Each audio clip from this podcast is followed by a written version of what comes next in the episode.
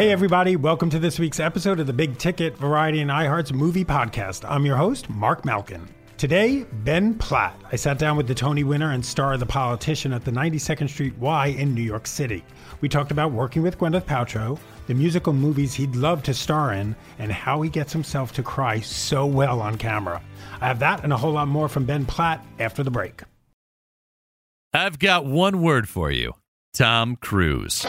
On this new weekly podcast, Meeting Tom Cruise, we're going to talk about Tom Cruise. We're going to talk to people who have met Tom Cruise. Why? Because Tom Cruise is the greatest movie star of all time. Is he though? Shut your mouth. Everyone who has met him has an amazing story to tell. And that's where I met Tom Cruise. Tom Cruise. When I hear the bathroom door open and it's Tom Cruise. Hey, everybody, I'm Jeff Meacham. You might know me as Josh Oppenhol from TV's Blackish, and I'm here with the goose to my Maverick. Hey, I'm Joel Johnstone, and you might know me as Archie on The Marvelous Mrs. Maisel. And I'm Alec Lev, and you might. Nope, no one knows you from anything. Listen, we love Tom Cruise. We are inspired by Tom Cruise. But while we live and work in Hollywood, we've never actually met Tom Cruise. So we're going to talk to some people who have, and maybe one of them will lead us to the man himself, so we can have our own stories of meeting Tom Cruise. Does it really have to just be about Tom Cruise? Shut up! Why are you here? Listen to Meeting Tom Cruise on the iHeartRadio app, Apple Podcasts, or wherever you get your podcasts.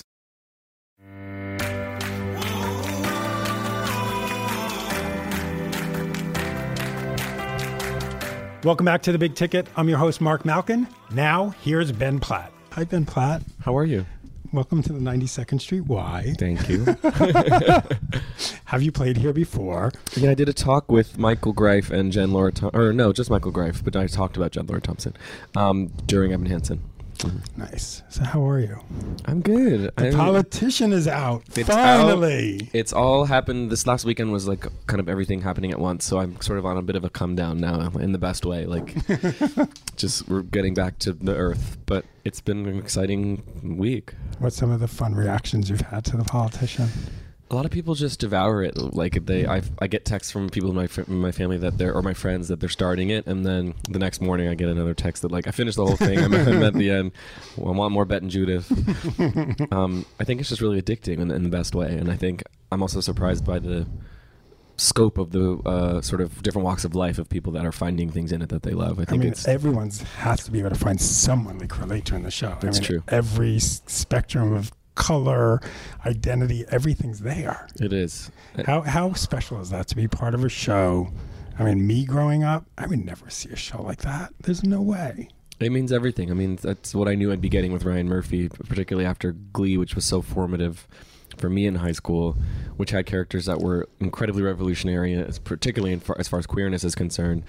And now it's that even that next step where there's even more fluidity and more sort of general queer sort of live like no one is free from the queerness really in the show. And it's never oppressive and it's never traumatic and it's never commented on. It's just part of what colors the action. And i think it's exactly the kind of show i'm excited that young people are watching. When you were starting out, did you think there could be a show like this? That you could be the star of a show that is so queer? No i mean i, I didn't think i could be star of a show in general starting out I, I think i was like i'll do broadway i can be on stage and i'll play you know jimmy and Thoroughly Modern Millie and nathan detroit and that'll be that and i'd still like to do those things but i think as I've, life has progressed, the, my my view of what's possible has grown and grown and grown. Gwyneth Paltrow. Tell me about the first day on set. She uh, the first time I met her was first just the scene we shot of the whole piece, which was in the pilot where she's in the red Carolina Herrera gown. That's your first scene. And first scene we shot of the whole thing, so it was like you know jumping right in, and in this gorgeous like ostentatious garden where she's like w- walking down this row of topiaries in her beautiful sun hat and red dress and saying like hello nice to meet you I'm Gwyneth and that was the beginning and I feel like that's exactly how everybody should meet Gwyneth Paltrow I feel like that's what she promises do you know what I mean right. um, but it was wonderful. She was warm and maternal and, and lovely, and just treated me so with so much kindness and so much protectiveness. And How much do you pinch yourself? Pretty often. I mean, my mom really helps me a lot. I talk to her on the phone pretty much every day. My mom and my dad, and we try to process everything that's happened in that day and really take it in, not let it pass by. Like Right. particularly with this Radio City show that I played last weekend, I really tried to be there Radio and City and see it happen and not let it fly by me. I did see you do karaoke there though during the Tonys. You're right, I did. Very unexpected karaoke with It James that I was not warned about. Um, When you first sat down with Ryan Murphy, what did he say to you? What did how did he pitch you? He said to me, "You've been playing all these guys who wear their hearts on their sleeves, and they're sweet, and they're meek, and they're anxious, and I'd like you to play someone now that I've created for you who is."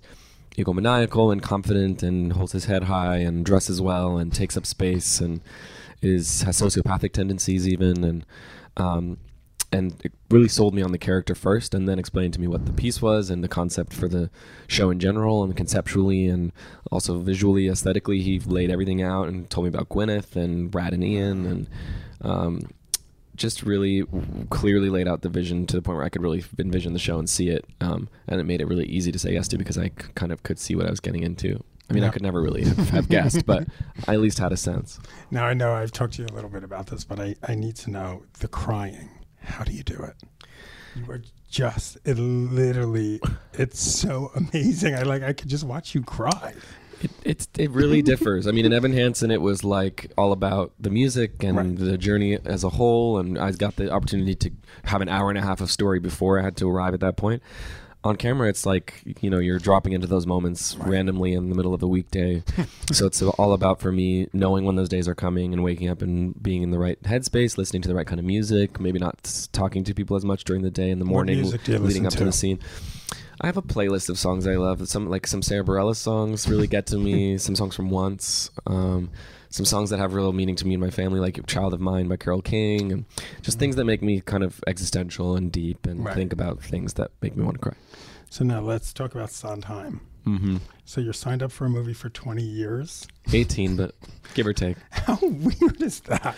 It's bizarre. It's very heady, and it's like a real leap of faith, and it's a real passion thing for everyone involved. And we're just going to try to take it one sequence at a time. But So are you filming it backwards? Uh, well, we're filming it. Yeah, I guess as far as the film goes backwards, but Right. in time, very literally. So we shot our first scene that takes place in 1957 uh, this summer, and the next scene I think is in like 59 or 60. So we'll wait exactly that amount of time, two or three years, shoot the next scene, and so on and so forth. That has to be weird. It's It's bizarre. I mean, it's like doing nine short films over the course of the rest of my Right. life, essentially. But if there's anything I'm o- open to like doing every so often, it's getting together with my best friend Beanie and singing Sondheim and making a little short movie, and then and you just know you always have a job at least for the next 18 That's true. years. That's true. No matter what happens, I've got something. Um, were you a fan of the show? Huge fan of the show. Beanie and I both. It's meant a lot to both of us in our lives, and I used to listen to Franklin Shepard Inc. in the car all the time. And me and Beanie have always felt like Charlie and Mary, and it's it's it's always had, particularly for her with Ladybird and with. Mm-hmm. Uh, her uh, Stage Door Manor, her our, our cabaret there that they used to sing our time in. It's just it's followed her around and uh, throughout her life. So when I I was a kid, my dream was to go to Stage Door Manor. mine too. And, and then Beanie told me I, went. I shouldn't come. I never, I, what did I, I ended up going to like regular sleepaway camps that like were about sports, and it was Yeah. horrible. I went to Jewish summer camp, so I didn't Yeah. have a choice. Yeah, mine were Jewish, but they were sports. And there was the, the one where like the ones where like you can't call your parents for the first two weeks to get adjusted. And I literally would be ten years old. I'm like, if I can't call my parents, I'm gonna kill something someone. bad. Yeah, gonna- and I literally was on the phone. I'm like, I just want to do arts and Uh, crafts. Yeah, I'd be homesick for the first like three of the four weeks, and then have like five really fun days, and then go home.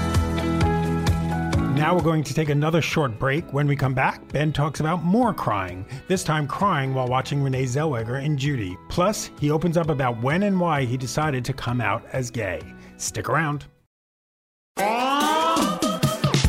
Do you ever wish you could get more from your podcast? Well, you can with BuzzFeed Daily, hosted by me, Casey Rackham. and me, Zach Stafford. On our show, we've got more good news and more pop culture. More memes and more celebrity tea. More of everything that's blowing up your timeline and trending on the internet. Every weekday evening, we're giving you more of what you need to enjoy your day. Because what's life if it isn't to be enjoyed? Listen to BuzzFeed Daily on the iHeartRadio app, Apple Podcasts, or wherever you get your podcasts.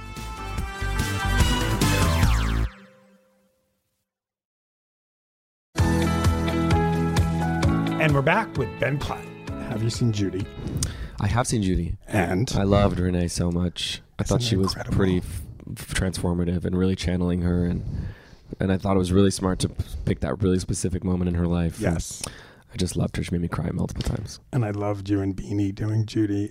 And What else? I mean, what else literally the say? video that I had on Twitter, which I think you retweeted. Yes, I'm so glad you, you captured literally it. hear me go, oh, I was the only one who knew what was coming. And I like Everyone from Variety was there. I was like, so listen, This is very it's an iconic moment. the only time they sang together. so when are you guys going to go on the road together with that? I don't know. Beanie's too busy being a huge, giant movie star and Yes. playing Monica Lewinsky and being in The Humans. So she, she's whenever her schedule opens up, I mean, you've got to do it. The One new- day, the we'll- new I mean, Judy and Barbra. we'll keep finding things to perform together. I think. Um, what's the one movie you could watch over and over again and never get bored? I really love Pleasantville. It's Yeah? like Reese Witherspoon, Tobey Maguire, Joan Allen, Jeff that? Daniels. It's beautiful aesthetically and it's, meaningful, but it's not so heavy. And the score is so beautiful. The Randy Newman score. I don't know. I just love it. I've always have. What's the last movie that made you cry? Judy this Yeah. weekend with my mom, Yeah, the Over the Rainbow. wait, oh yeah, where she loses her way. And then the telephone booth. Oh The my god, with her booth. with her daughter. I mean, I mean, that's just forget about it. uh, first R-rated movie you ever saw. Ooh, what is the first R rated? Movie? Maybe Anchorman. Is that R or is it PG thirteen? That's a good question. Anchorman's feel like, the first like adult humor movie I Right. saw, and I was like, I'm obsessed with this. What did you remember about? What do you remember? It's just hilarious. Everything about it is quotable. I'm in a glass case of emotion. I love lamp. I mean, I could go on and on. Like his warm ups, where he's like, the the Human Torch was denied a bank loan. he, it's, he's he really tickles my. I mean, that and Bridesmaids are probably my the movies that make me laugh the most. Is just Melissa McCarthy. I mean, every There's single one of them. really nothing better than Melissa McCarthy and Ben. And the fact that she was nominated for an Oscar in that, I literally said to her, I, very special. I did a reaction like when she got nominated. I did one of those like phone call reactions, like what does it feel like? Bella? And I said, I can't believe I said this. I said, Melissa, you just got nominated for an Oscar for shitting in a sink. she goes, "Mark, Among other things, but yeah, it's true. She's like, Mark, I didn't really do it. I'm like, but it's pretty amazing. It's incredible. Um, I do want to talk to you a little bit more about music. Sure. That video with Charlie. Hmm. Again, did you ever think you'd be making when you're making your music, you're starting out, I'm gonna make a, I'm gonna make music, I'm gonna make a video about two in love. Um, for me, it was more the decision of I'm gonna make stuff about my actual experiences, and I'm gonna make things that are personal and that are specific and Mhm. honest. And I think once I made that decision on whole, the part of it being two men just sort of came with that. It wasn't really Mhm. like a conscious decision of I'm gonna be public about this Right. because to go in and edit my relationship seemed silly for Mhm. for no reason.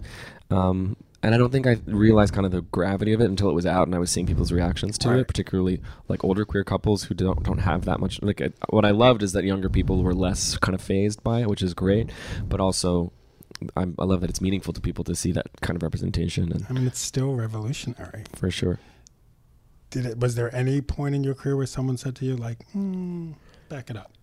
Yeah, I mean, uh, th- there was never like a gung ho like let's come out as soon as possible Right. because it's you know no matter how forward thinking we all get, it's it becomes an obstacle a little bit Yeah. in the case of auditioning and producers and casting directors, and hopefully we're moving a bit beyond that. But I think when uh, I wasn't eager to talk about it uh, as its own item because again, I, I feel like we should move beyond the announcement of it all. Right. But when it became integral to the work that I was doing and the like the art that I was making, and it Mm. was com- relevant, then it felt like, of course, I need to talk about it now. and you realize like you will help save lives. Oh, and I know that's heavy, but it's you know what I talk about all the time is all about visibility. Hundred percent. just one kid sees you, and it's just. And I again, I go back to you know I'm of a certain age where you, we just we didn't see any of that. And I just think about it like when I was growing up, if I got the chance. I mean, I think my mother took me to go see. It wasn't even Birdcage then; it was La Cage aux Folles Hmm. on 68th Street. Actually, there was a movie theater on 68th Street, and that was like my intro. Um, and to think now, you just turn. I mean, pose. That's unma- I mean, How do pose you? is insane. I try to explain that to people who just to younger people because, like you said, it's just that's what it is. Right. But I've been. I was here in New York. It was the season two premiere, and I'm on the carpet with all all the stars, and I'm like, I'm looking down this carpet, and every person being interviewed is a trans woman. hmm It's And amazing. that is just revolutionary. It's Ryan Ryan Murphy for you. It's really amazing. So, what do you want to do next? What's your dream project? Oh boy. I mean, first we got to do season two, which we start in a couple weeks. Yeah. So I get to work a lot more with Bette and Judith, which I'm very excited about. Um, love to do some more film. I think that's the kind of the area that I would like to stretch in the most. Now that Mhm. I've had this sort of TV experience and I get to have it again for the second season, and um, so I'd love to do any. I mean, What, musical mu- film. what musical do you want to do on film? on film? I mean, um, I, I think they're making a Little Shop. That would be cool. If if Evan Hansen comes together, that'd be cool. Um, my dream is somewhere either on stage or on screen to do Sunday at some point and play George one day. It's, um, I mean, there's no, there's no rush for that like one. everyone's dream. I know, right? That's like the But I- ultimate. if I, even if I have to do it in my apartment, I will. I will make it happen. do a YouTube video. That and and uh, I'd love to do Bobby and Company. I'd love to do Leo Frank and Parade. Okay. Um, there's a a couple. few. There's a bucket list, I but there's no rush. no rush. One day at a time. Hmm. Ben, thank you. Thank You're you. amazing. Thanks. Thank you. Congratulations on everything. Thank you. That was Ben Platt. Thanks for listening to this week's episode of The Big Ticket. I'm your host, Mark Malkin. Coming up next week, Emma Stone and the cast of Zombieland Double Tap. And don't forget to follow me on Twitter and Instagram at Mark Malkin. See you next time.